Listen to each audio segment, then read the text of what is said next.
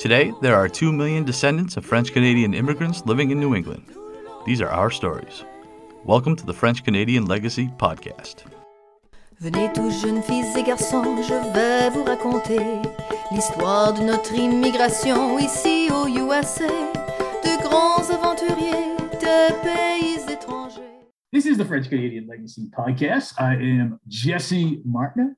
Now, during my time up here in Quebec City, I've had the opportunity to meet some incredibly interesting people. Our guest this week is someone I had the fortune to meet actually not long after I arrived in this amazing town. I'm really excited to have her on the podcast. Jackie Smith has been generating significant excitement in this city as the head of a relatively new party, Transition Quebec, and as a candidate for mayor. Jackie, welcome to the French Canadian Legacy Podcast. Thank you so much for having me. Now, before we get going talking about Transition Quebec or basically any kind of politics, I'd like to get your story because I think it's a very interesting one, actually. So, where are you from and how did you end up in Quebec City? I am from Hamilton, Ontario, and I came to Quebec City originally for a wedding. And where I'm from, it's really industrial. And basically the city center for a long time was a bit of a wasteland, the kind of boring sort of suburban residential areas. And when I came to Quebec City, I absolutely fell in love with it because there's tons of culture, the language, felt like a lot of stuff was going on, but also it was walkable and dense and had a vibrant downtown and had a lot of green space. So I came back a year later and I've been here ever since. That's awesome. Now, did you speak French before you got here? In Canada, we have to take French up until grade 9. So I took it until 14 and then I always really loved French. So I took French right up until, as much French as I could. And then just before entering university, my French teacher said, you know what, you might as well give up because you're never going to speak French. Really? So, So I took her words of encouragement there. And when I moved here, I was sort of, I was still passionate about Quebec. I was still fascinated by it. And I was teaching English for 2 years as I learned French. And then I went to law school in French, which was a really sort of way of jumping into the deep end to learn French. It's been really interesting. And honestly, every day I learn something new. So it's a challenge to live in your second language. It's a challenge to run for city council or for mayor in your second language, but it's definitely worth it. I can imagine. I'm having a tough enough time and I'm not running for anything. So no, that's all. I'm definitely not going to law school up here. No, I mean, that's a whole other very interesting topic for sure. But obviously, first question that just about every candidate gets asked. So I don't know why I would change that. Why do you want to be mayor of Quebec? And why are you the right person for the job? Good question. Why I want to be mayor is I started this project. I ran for city council in 2017 and we didn't win, but I was also kind of discouraged by the fact that nobody was really willing to take strong stances. Nobody really saw the way that cities can have this transformational power and they're really, they're the level of government that's the closest to citizens and can really change your life. Sure. Everyone sort of had this attitude of just vote for me because I'm a good, competent person and didn't necessarily have a vision. And it was just a sort of a personality politics thing. So I got out of it because of that. And then I had a baby and just before I was pregnant while I was pregnant, the IPCC, which is the Intergovernmental Panel on Climate Change, they released the report that we really, really need to change course because there's not going to be a future. So that was something that really struck me to the bone because I was going to have this little baby. And what have I done? I brought him into this world that has no future. So I decided to get to collaborate with this tiny little political party that had just started and say, guys, we got to make this very, very environmentally pro-environment and pro-social justice, because that's what cities are going to win the war on climate change and nobody else is ready to do it. So it's going to be us.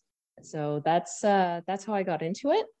And it's been a really interesting ride because we haven't had any expectations for this. Sure. The mayor who's in place right now has been basically unbeatable for the past 14 years. And we just said, you know, we're going to go full throttle on this because we need climate action now and see what happens. And the response has just been overwhelming.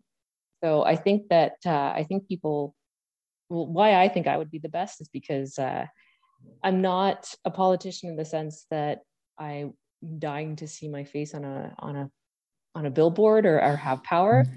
I'm here for a specific goal. I'm here for they call it the ecological transition, the energy transition. And that's what we're here to do. And that's it. That's our mission.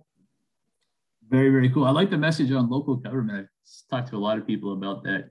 For as much time as in America anyway, we spend following what's going on in Washington, D.C., what's happening in your city hall has probably got a lot more impact on your day-to-day than anything that's happening in Washington, D.C. It's a conversation I had with quite a few people. So that's an awesome point. It is because, I mean, city governments, it's the roads that you drive on, the sidewalks you walk on. It's the water that you drink, the air that you breathe. Like, it's nothing. It's picks directly up your trash? With your body. Yeah, absolutely. Yeah. But where it does get sort of it does sometimes get technical, and that's where I think we might lose people, because it's not to say that there aren't, you know, very vibrant debates on sidewalk planning, because sure. There is. Oh, absolutely. But it's just you need to know about it. It's not just fun mudslinging as sometimes personality politics are.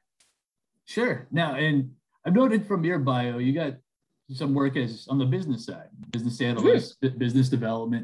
Can you talk about that background a little bit and kind of how that impacts your approach now going into the political realm?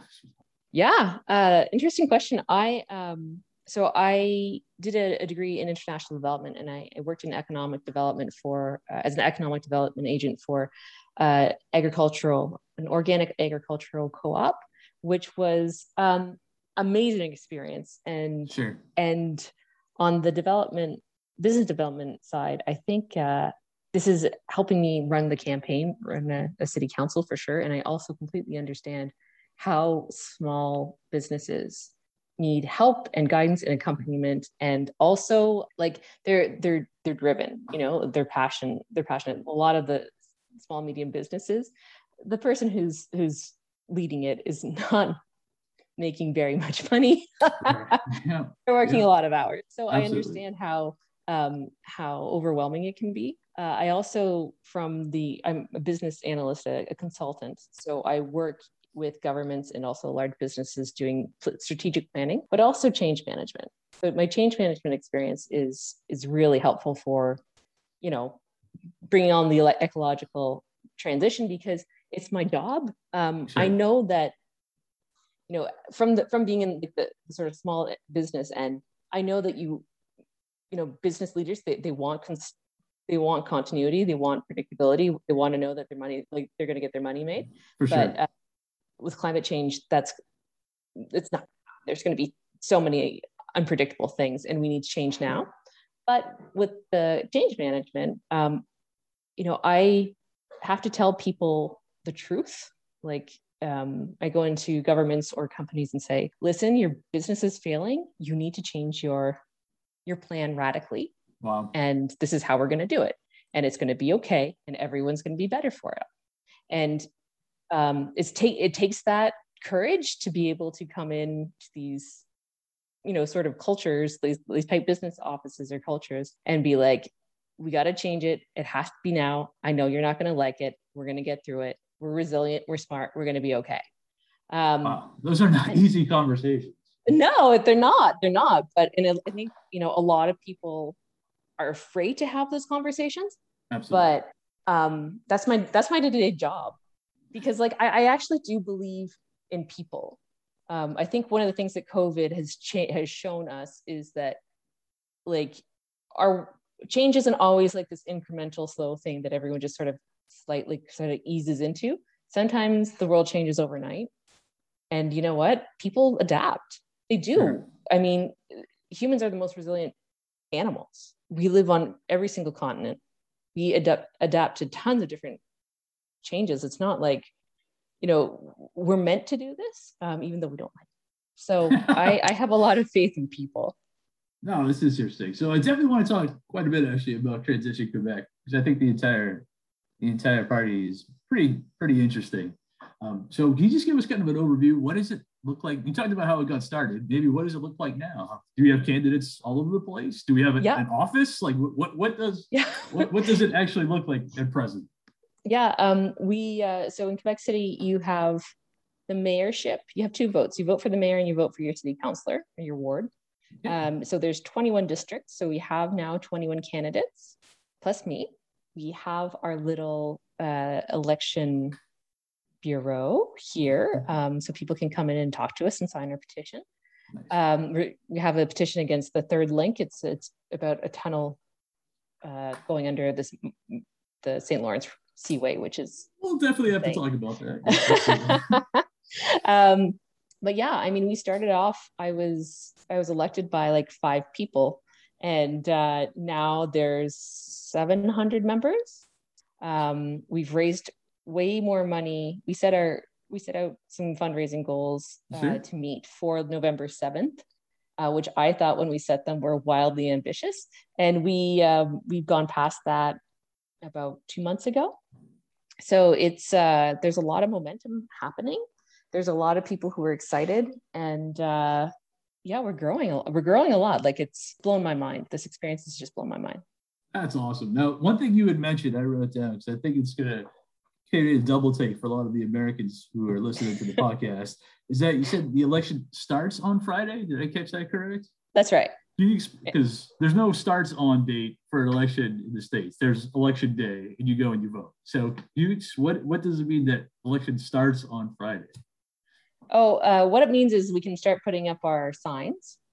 It means that the campaign has officially started. So we can put up our signs, and we can start spending money for our campaign. So we can start advertising, and that's basically it. That means that the journalists are also they're officially on duty to cover the campaign. And it lasts 7 weeks. And you know? Wow, so you couldn't put up a sign before this. You're not being covered by the press before this. We have been covered by the press a little bit, but it's more official. Wow. Now. So that's interesting. I wish there was only 7 weeks in the States. That would be amazing. Yeah, the States is like in a constant election. Pretty much. That's pretty much it. No, that is very, very cool. But obviously, we talked a whole ton about the environmental side and how that was the big motivator for you to want to get involved. Maybe you can tell us, what is City Hall not doing now that you would do differently when it comes to the environmental side? Well, first of all, we take it seriously. Sure. The biggest problem right now in Quebec City is, in terms of emissions, is transportation, individual transportation. So Quebec City is interesting because it has, it's actually a conglomeration of many smaller cities that were amalgamated into one city about 20 years ago. So it has a bunch of different downtowns or commercial areas. So, and it's very, very spread out. It's not a very dense city. So you need a car. 2/3 of the city absolutely needs a car.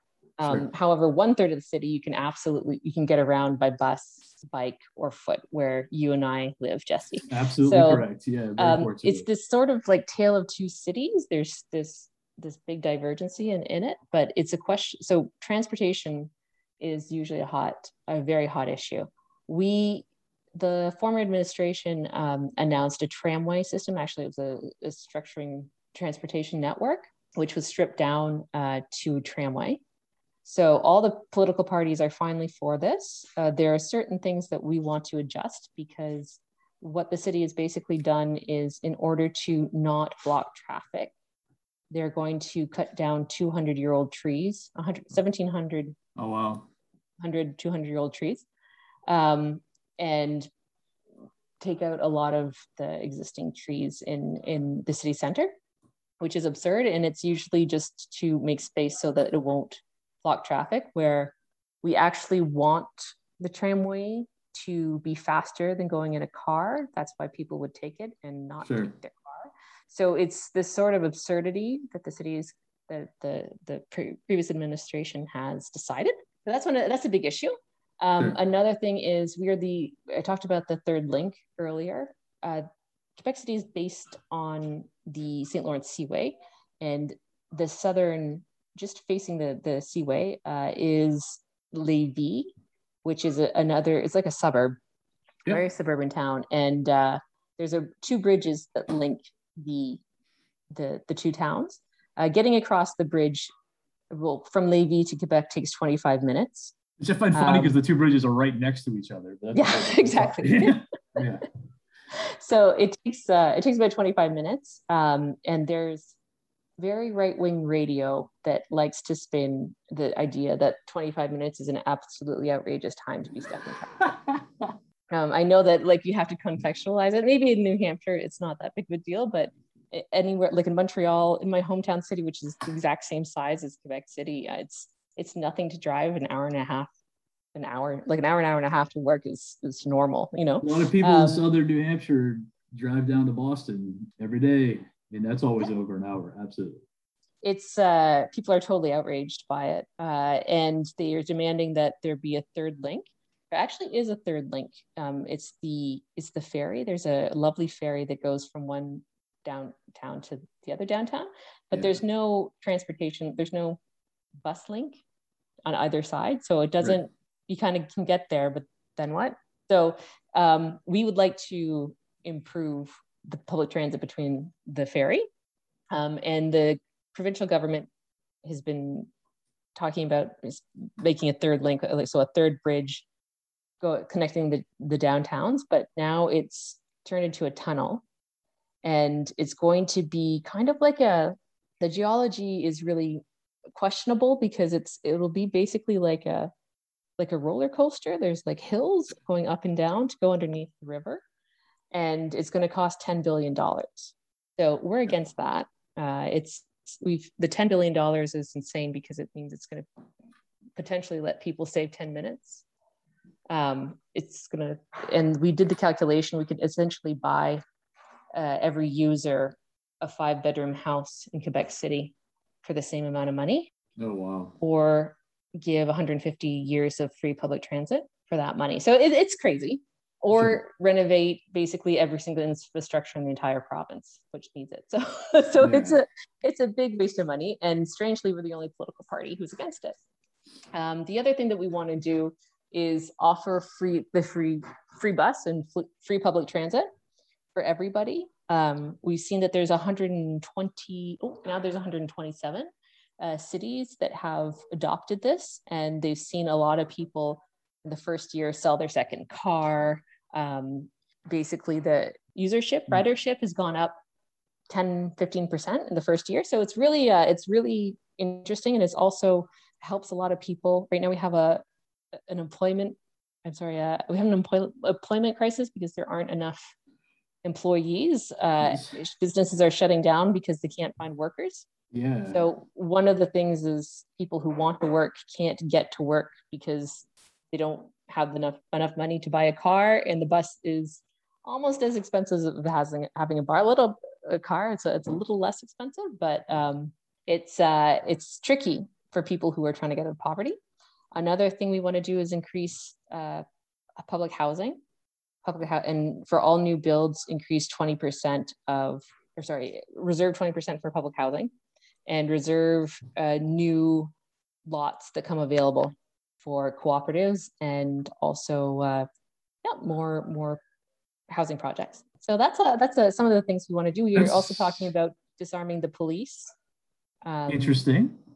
It's interesting because Quebec City essentially has no crime.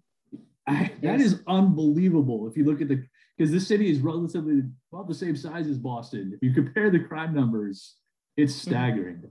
Mm-hmm. No, there is crime, but violent crime is very low. It's mostly conjugal violence, which is still a problem. Of course. But the sort of question that we have here is there's conjugal violence, and there's most of the police calls, the calls to 911 are about people having mental health crises. Sure. So their big question is, why are the police aren't, that's not their job. They're not psychiatrists. They're not. Yeah. So why they, these armed men and women coming and intervening, it's more of a question of getting, using the right tool, the right resources for the right to solve the right issue. And also, strangely enough, because I've read a lot about disarming the police, and Quebec City Police are actually named a lot as an excellent example for in a lot of handgun debates in the States, because there was the shooting at the mosque, which we've heard about. And also there's a second, I don't know how to say it. It was not a shooting, but it was a mass murder with a man with a sword. And both of those people were stopped by the police without firing a shot, they had their guns out, of course, but that was shown as being if this Quebec City Police can take down these two maniacs without firing a gun, why do Americans need to be armed? Why do the American police need to be so highly armed? So, and the other thing that we're looking at is London, England does not have guns and never had, the police force has never had guns. And they've taken down 200 armed interventions without any guns.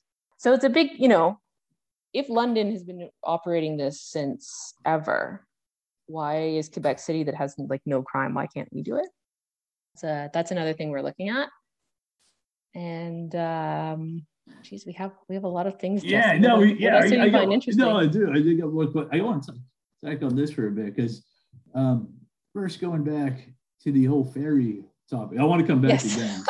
I find the gun topic very interesting because it's very different than what I'm used to, for sure. One thing that first of all, the ferry is amazing. People who have the Patreon subscription know I post videos of me just taking the ferry back and forth for fun because I like taking the ferry. But there's, from what I understand, and maybe you can correct me, because I've had some fellow students who are in the same program I'm in who live in Lévis and say that there's no link in the public transportations between Lévis and Quebec. So you literally have to buy two separate bus passes, which apparently is major pain if that's what you would like to do. And so people drive because it's a pain. Oh, for sure. Gotcha. That's sort of the other idea with a free bus, is that we looked at the budget and about $7 million goes to actually collecting fares in the budget. So if we'd say $7 million right off the bat, and it would help people from Lévis. They just they get off the Lévis bus and they just get on the Quebec City bus, and it's no big deal. Gotcha. And now, for what this third link, this troisième ligne, now where would it draw people off? Where would this surface when it got into Quebec? It's insane. The plans the plans they make don't actually that they're proposing don't quite make sense. Because they say that there's going to be an exchanger where people can park under the National Assembly and then take the tram line. But that would mean they would need to have a massive underground parking. For sure. Which would mean they would need to dig under basically all of the downtown, which is insane. So that's going to, that blows up. That goes against logic. We don't know. And they say there's also going to be another exchange pool in St. Roch, which is sort of the Quebec City has has an escarpment, a very high escarpment. So there's one uptown and one really downtown. Yeah. So it's really upper and lower. Yes. Yeah, and then it's going to come out sort of on the northern part of sort of closer to where I live in Limoilou, and right beside an already very a neighborhood venue, which is quite poor and marginalized. So it's going to obviously create terrible air quality, which is already an issue in these neighborhoods. So it's It's crazy. Yeah. I mean, I've driven through that area quite a bit of students, again, from the program who have, given them rides home and stuff. And I don't know if that area is set up to accommodate tons and tons and tons of new traffic. No. Haven't driven through that. But. Okay. No, it would be essentially destroying neighborhoods. And that happened in the 70s. I think that happened in the 70s. It might still be happening everywhere. But in the 70s, the provincial government took out the Chinese neighborhood and the Jewish neighborhood, bulldozed it and put a highway through.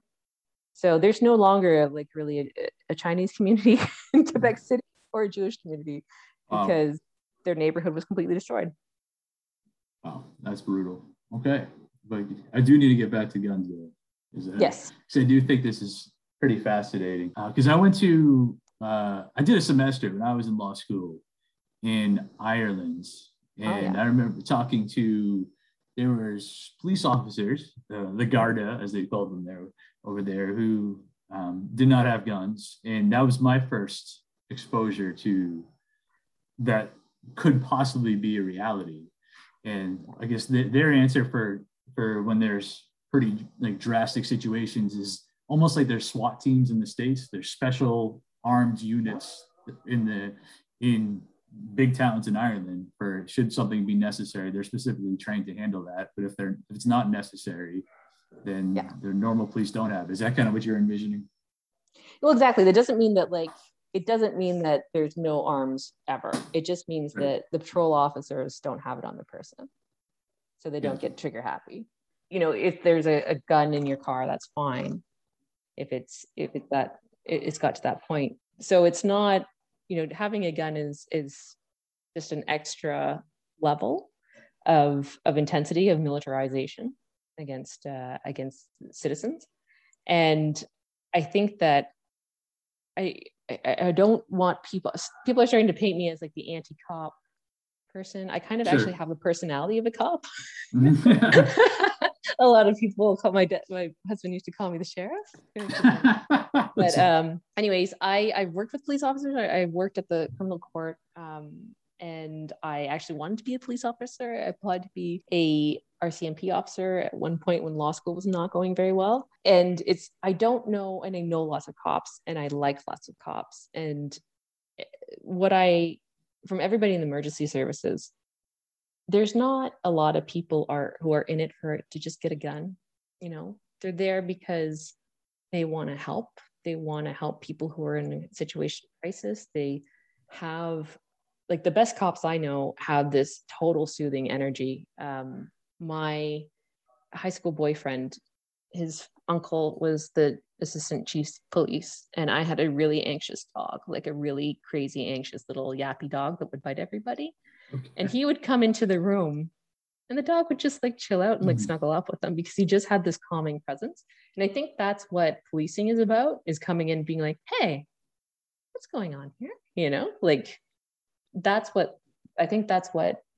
That's what good cops are. Yeah. No, I think I think this is going to get a big reaction because it's going to be brand new. I think the idea for a lot of my listeners from police to not have guns. I would definitely suggest people look into the very first thing that you had mentioned, which is the crime numbers here in this town, because this is not what we're used to in the States. I can tell you firsthand, I have never once in the time I've been here walked down a street and felt nervous or uncomfortable ever, not one time. And I think most of us have places, even in our hometowns, where we would not want to be at a certain hour of the evening for fear of safety, but that's just not a reality here. This is a different place. You're right. And you know what, Jesse, that's something that's a good point to put in, because I remember as a woman, all my life if you're walking down a busy street, I get harassed constantly, and that was just something that's it's awful, but it happens. And I remember, my mother was actually sick and I went back to Hamilton and after living here for so many years and was working at a law firm, and I was wearing a suit and I had a briefcase and I was standing outside my law firm waiting for my boyfriend to pick me up. And I was getting catcalled and people were calling me a prostitute. Oh, and I was man. I'm wearing a suit outside the law firm. Right. Yeah. What do you think I'm doing? And I was oh yeah, like everywhere else in the world, women get harassed on the street. That doesn't happen in Quebec City. And like somebody pulled up beside me in a car the other day and said, hello, madame. And I was like, what's going on? Like, who is? And I looked over and it was one of my candidates. And he's like, hey, do you want to ride? That's awesome. Yeah. This is just a different place for sure. Yeah. Now, and you mentioned social justice. Mm-hmm. I mean, I guess what social justice initiatives would you like to see in place? Well, the bus is part of it. This is the big one. Yeah. Okay. That's a big one. It's one of these things that it's, what do you call it? In French, we say un pierre deux coups. It's like un pierre cinq coups. Like it'll go far. It meets a lot of targets. And social housing, we spoke about that. Sure. Also, there's things that are about like environmental racism that we want to stop. In Limoilou, in northern Limoilou, there's the biggest immigrant population and the poorest population in the city. And that is where the incinerator is. That is where the port is, the Port of Quebec, which has had problems controlling its nickel and I think it's iron oxide, it's red dust. So it's the most polluted area and the most marginalized and the most racialized area. So there's another mega project that we stopped. There's another one that's coming into that. It's called the ZIL. It's the Zone d'Investissement du Littoral Est. And citizens actually want that area. It's 15 municipal lots that they're going to basically create for like high-tech industries and make an industrial park. And we want to change it into a green space and give access to the fleuve, the seaway, so people can actually go swim and have a beach and enjoy nature in that neighborhood and also improve air quality. So that's another big part of our social justice plan, as well as with the policing. We want to start investing a lot more in the community sector to help people have mental health issues and potentially create a partnership between the police and mental health workers. Like providers, there's already a project like that. It's just there aren't enough on the mental health worker end people available or funding. So we want to increase that funding. Makes sense to me. Now there's a couple of topics that I know if I don't bring up, people are going to ask me why I didn't. So here it goes, listeners. First of all, what role do you think the municipal government has in promoting language and culture? And how would you say the current municipal government is doing? I think that one of the things that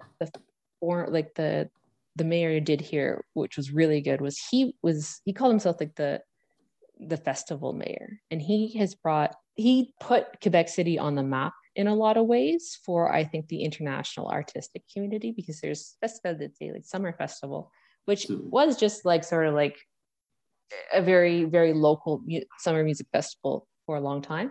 He brought in Sting. He brought in Celine Dion's already Quebecer, but it's huge. Metallica, lots of big names, and tickets are not free. I mean, it used to be $20. Now they're, I think, $120, but it's still fairly accessible for everybody to go see these sort of big international names. You should see the list of people before that has come. It's absolutely crazy. Yeah. Just so seeing the lineup every year. It's nuts.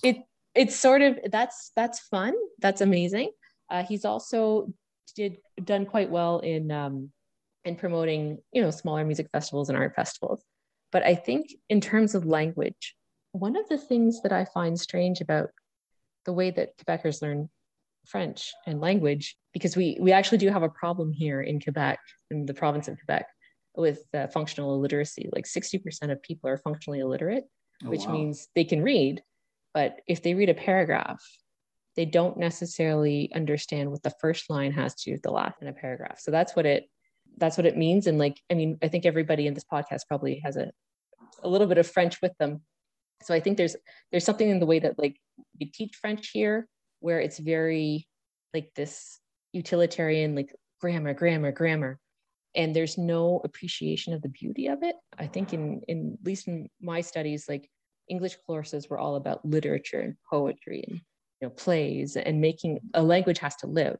You have to appreciate it for all of its color, all of its diversity, all of its kind of like regionalisms. So I think that through libraries, we need to get them a lot more animated and a lot more like, culturally cranked and appropriate, and not just for books, but actually have a lot of different sort of activities and making reading fun and making language alive. I think that's something that we could do a lot. I think another thing that it would make it that we want to do with our libraries is to put into place more diversity of French across across North America and the world, the French, la francophonie, as we say. I'm saying this is because we talk a lot about Quebec, and that's great, but also Quebec City is actually we call ourselves l'accent de l'Amérique, and we are the French-speaking capital of North America. We are. There was a program that started by the former administration to help French communities across North America revitalize their French. Cajuns, Cadians, all Jesse, your parents, from the Great Exodus, going around and being like, hey, let's try to revitalize these communities as French-speaking communities. They cut that funding, which is really too bad, which is something we want to reverse. Another thing that we would want to do is we want to make our administration, this isn't forcibly within the municipal tool, appareil, not necessarily with the government, as a politician, as my own mandate, I want to make Quebec City the place for all Francophiles. I want people, just like you, Jesse, come here, come live in old Quebec, come get submersed in French and, bathe in it. Figure out what are the links between your community and this community. I would like to invest in finding ways to revitalize French in lost French in French communities, because nobody else is going to do it if we don't do it in Quebec City. We need to bring people together from all over the Americas and say okay, so what happened in St. Louis? How's that going? Okay, Manitoba, what are you doing? And did this work? Did that not work? What are the blockages? So it would be really one of our things that we want to do is really instead of having mass tourism with cruise ships coming in, we really want every single North American university French department to have Quebec City on the map, to send your French students here and fall in love and, bring your richness about your communities and your culture and your literature and your history, bring it here and let's talk and let's revitalize French in North America. Yeah, no, it's great. That was actually the topic I was going to get to wind down the conversation. So that's cool. I think that's cool that you got to it now, because I do think this city has a unique place in the hearts of everybody who can trace ancestry back to New France. Anyway, absolutely. This is a very unique place. And some of the things that we've been talking about back home, I would love to be able to somehow fund, 18-year-olds to have the opportunity that I had. Spend 6 months in Quebec City. You're going to return with a different viewpoint on life than you did before you arrived here. No, I think that'd be amazing if we can find a way to work together. And there are definitely groups trying to do that now, for sure. There's definitely groups trying to connect the various pockets of Francos all over the North America. But I think it would be great if we had some actual government supports in this city. That would be tremendous. That'd be super helpful. I think that's the thing that the last government. How could I say this? It's interesting because he's the past. He sort of spoke for a generation where Quebecers always felt the underdog, they're not important. Their culture is inferior to English North American culture, and it's trying to be hey, we're important. We're on the map. Look, we have these, English, the big shots coming here, and that's a big deal, right? Which is great. And I think we've done that. We're over that. But I think what we don't realize is how in Quebec City is how important we are and how unique we are and how many things we actually get right. And, you know, we have a special role to play in North America, and we need to like embrace it, and we need to, you know, get that going, make the connections. Yeah, absolutely. I don't think you're going to have a tough time convincing anybody listening to this podcast of the importance of this city, for sure. No, that's awesome. Glad to hear that. But all right, the question that I definitely had to get to before we were allowed to wind down, because going through, you know, Transition Quebec's webpage, which is really well done, actually, it's pretty cool. Thank you. I noticed a couple of times that the words independence in Quebec are in the same sentence. And you're obviously always going to get attention in this town when you put those two words in the same sentence. So where are you guys coming from on that question? Yeah, this party was actually, before it was Transition Quebec, it was called Option Nationale, which was a political party, an independent, like a small political party at the provincial level that was very independentist. Sure. Independence Party. And their platform was independence before anything else. When I first came in here as leader, I was like, guys, what does that have to do? What does city politics have to do with independence? I don't get it. And where it really comes down to is in Quebec City. Is a historical city. It's one of the oldest cities in Canada. It's in North America, it's 414 years old and maybe 13 years old. Essentially, the federal government is all over the place. It controls a huge amount of the territory. It's the port, it's the giant national parks. It's a lot, most of like an old Quebec, and there's two functional military bases here. So what that means is, in terms of the Port of Quebec, which has had, I mentioned earlier, it has a lot of problems with being a good environmental steward. It's not, it's very polluting. It's been basically, one of the things we found is like, it's been polluting the neighborhood where I live for 40 years. It's, you know, there are environmental norms that it's just been blowing past for many, many years, for decades. And total impunity. And there's been lawsuits, there's been various different governments that have tried to get into to do something, but it's kind of like a principality. It's a corporation, and it's under federal government, and we can't really do anything about it. So that's where we came in with the independence, where the last leader, he was like, if we're independent, then we can have the port, which I thought was like, okay.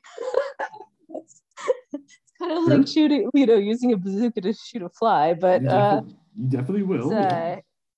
But what I actually found was with another formal, very like hardcore independentist who's a former MP, and he started the law on ports of Quebec, is that they can actually be turned over to the municipality if we wanted to. So that's part of our platform, is to take over the Port of Quebec. And also, in terms of independence, having the ability to use federal lands, parks, and green spaces for the actual residents, and not just have them managed by this sort of federal government that nobody can actually access or talk to. Like if you want to, you know, organize a festival, you really, you know, there's no one to call.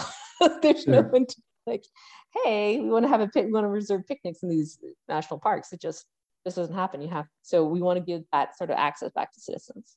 Very, very cool. What I'm hoping too is one day we get a situation similar again to my time in Ireland, where they have the heritage citizenship. That's like my dream. Where if you have a grandparent born in Ireland, you can become a citizen of Ireland. That's one of the rules they have in Ireland. And there's a ton of people who left during that 100-year period whose families would fall in the same situation that I'm in right now. There's 2 million of us just in New England who I think would, quite a few of us would qualify under that, something like that. That's my goal. That would be really interesting. I'm going to float that by some people. I hadn't thought about that. That would be amazing. yeah, my grandfather's both born in St. Apollinaire, so I'd be in for sure. Now, I guess I have to ask you the independent question. Probably this is the question I get asked most. I get some decent amount of email. I get asked all the time if, from my time up here, if I think the independent movement is dead. Yeah. So I'm curious to see what your take on that question is, because I get it a lot. It's definitely not dead. It's definitely not dead. I think it's changed. I think the nature of it has changed a lot. There's not what heck in the 60s when everybody was decolonizing, there was one party, it was le Parti Québécois with René Lévesque, who started the independence movement. And since then, there's the Parti Québécois that used to be also very left-wing and progressive, that made tons of gains. In the 90s, there's the Bloc Québécois, which was like the federal level, which was founded. So it's basically, the federal party saying, we represent Quebec and don't mess with us, because to not split the vote of other political parties. So that was, the last federal election, everybody thought the Bloc was dead, and it made a roaring comeback. So there's that. I think also with the independence movement, it drove a lot of people to feel like, hey, we need to be something. We can't just be this little underdog of English Canada anymore. So I think that drove a lot of industry, a lot of business, a lot of people could actually have like a good government job in French and go really far. But I think, at least on the private sector side, I think, a lot of people came to a certain point and said, yeah, we still need to learn English. As much as we want to be proud and we want to be independent, we're still this French island in this English ocean. And, if China's learning English, we should probably learn English too. So I think there was that sort of conscious prise de conscience that happened in the independence movement, which sort of petered out the last decade or so. But it was really with Stephen Harper who really started to change Canada. He's Albertan. He was the one who pulled Canada, the Kyoto agreements. He's the one that really developed the oil sands, everything like about the environment, everything about native rights. He just absolutely demolished. He did these omnibus bills were just completely gutted like any type of environmental protection. He's kind of like in that sense, in some ways he was like a Trump, but he wasn't like overtly awful. I'm sorry, there's like a lot of Trump people, but he wasn't mean. He wasn't like where Trump was impulsive, Stephen Harper was like a robot and just very cold and methodical. So a lot of people in Quebec, and me as well, that put fuel to the fire for the independence movement, where the new discourse became anti-colonial and sortir de l'état pétro-canadien, so like get out of the oil state of Canada and block pipelines and have sovereignty over our territory and protect the environment. So it was sort of that really got things going. And then there's been another debate about the hijab in Quebec, which has split the sovereigntist movement in two. There's a lot of, it's sort of a generational thing. There's baby boomers who went through a lot of religious oppression, who just see it as total religious repression. Can you explain what that is for those who may not be aware? Hijab is essentially the political discussion over it.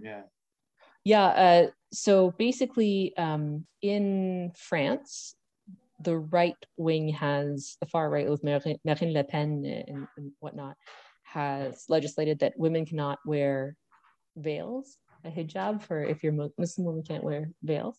That debate raged here for a while, and in France it's in public, it's everywhere. There is a lot of, it started with the Charte des valeurs québécoise, where it basically said you can't wear if you're going to wear a hijab, you can't wear it as being a teacher, a police officer, and any type of powerful position. So if you're like a director in the fonction publique, so any, like, you basically can't wear it if you're going to work for the government, that, or any type of religious symbol. So that raged and went back and forth for a long time. I feel like it's been 10 years. And then just recently, the CAQ, which is the provincial government, legislated that you can't be if you're a teacher, a police officer, a judge, a prison guard, you can't wear a hijab. That's made a big exodus of Quebecers who Muslim Quebecers since it's come through, but there's been a lot of questions around feminism, around racism, around institutional racism within the independence movement. So it's splintered through that. Now, would that apply to other religious symbols as well? Like, if I was teaching, could I walk in with a giant cross around my neck, or is that also no good? I don't think so. Basically, any kind of religious symbol. Yeah, but I think more particular. I think it's talk about it because, I mean, you can hide the cross. Of course. No, this is cool. This has been a way fun conversation. I appreciate the time very, very much. I'm talking to Jackie Smith, candidate for mayor here in Quebec City. Now, as we wind down, I just got to know, what does success look like for Transition Quebec in this upcoming election? What are the goals? I mean, the dream is to have, total power, get elected with a huge majority, and great. I mean, like everybody, but our goals are to essentially, and I know this might sound really soft, but like, just do our best, we're all part-time. Well, I mean, the next couple of weeks, a couple of us are going to be full-time, but sure. We're new. Our adversaries are a hell of a lot stronger and well-financed than we are. Right. We're doing this to change the world. So we want to change the world. And I think one thing you have done a really good job of is maybe starting to change the conversation, which I think is cool.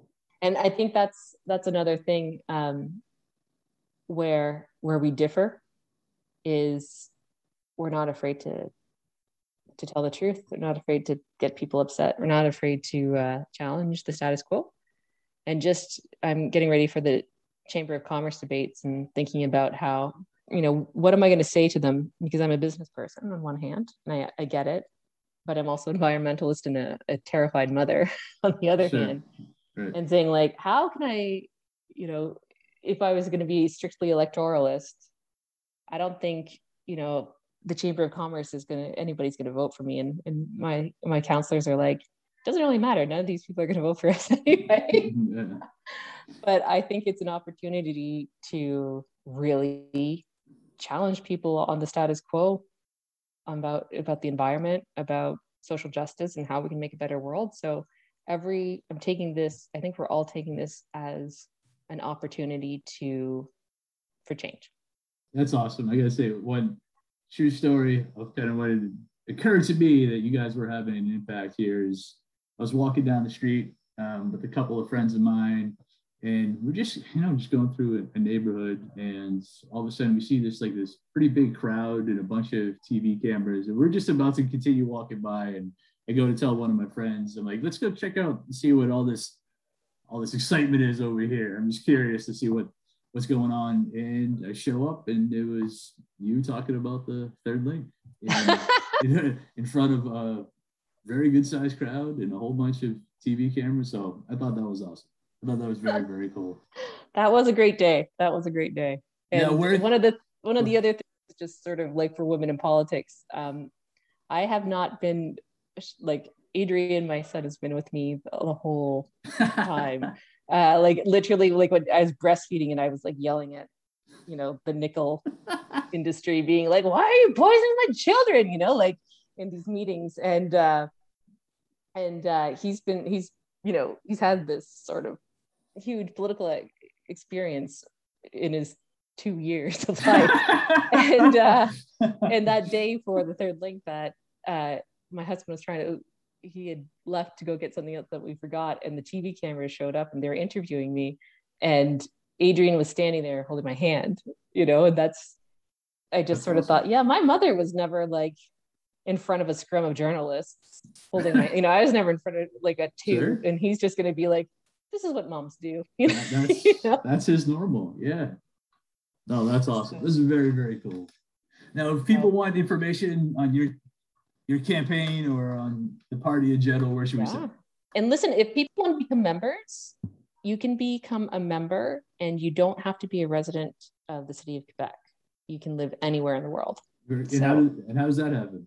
You can go to our website, which is www.transitionqc.org and click on, I think it's Simpliqué and then Devenir Membre. Very cool. And we could definitely put direct links to that too. Yeah. And link that. Well, Jackie, I appreciate the time. Thank you very much. This is cool. Thank you so much, Jesse. Take care. Now our fathers look at us and sigh with despair, to think that everything they love we simply do not share. But the spirit never dies, our culture will survive.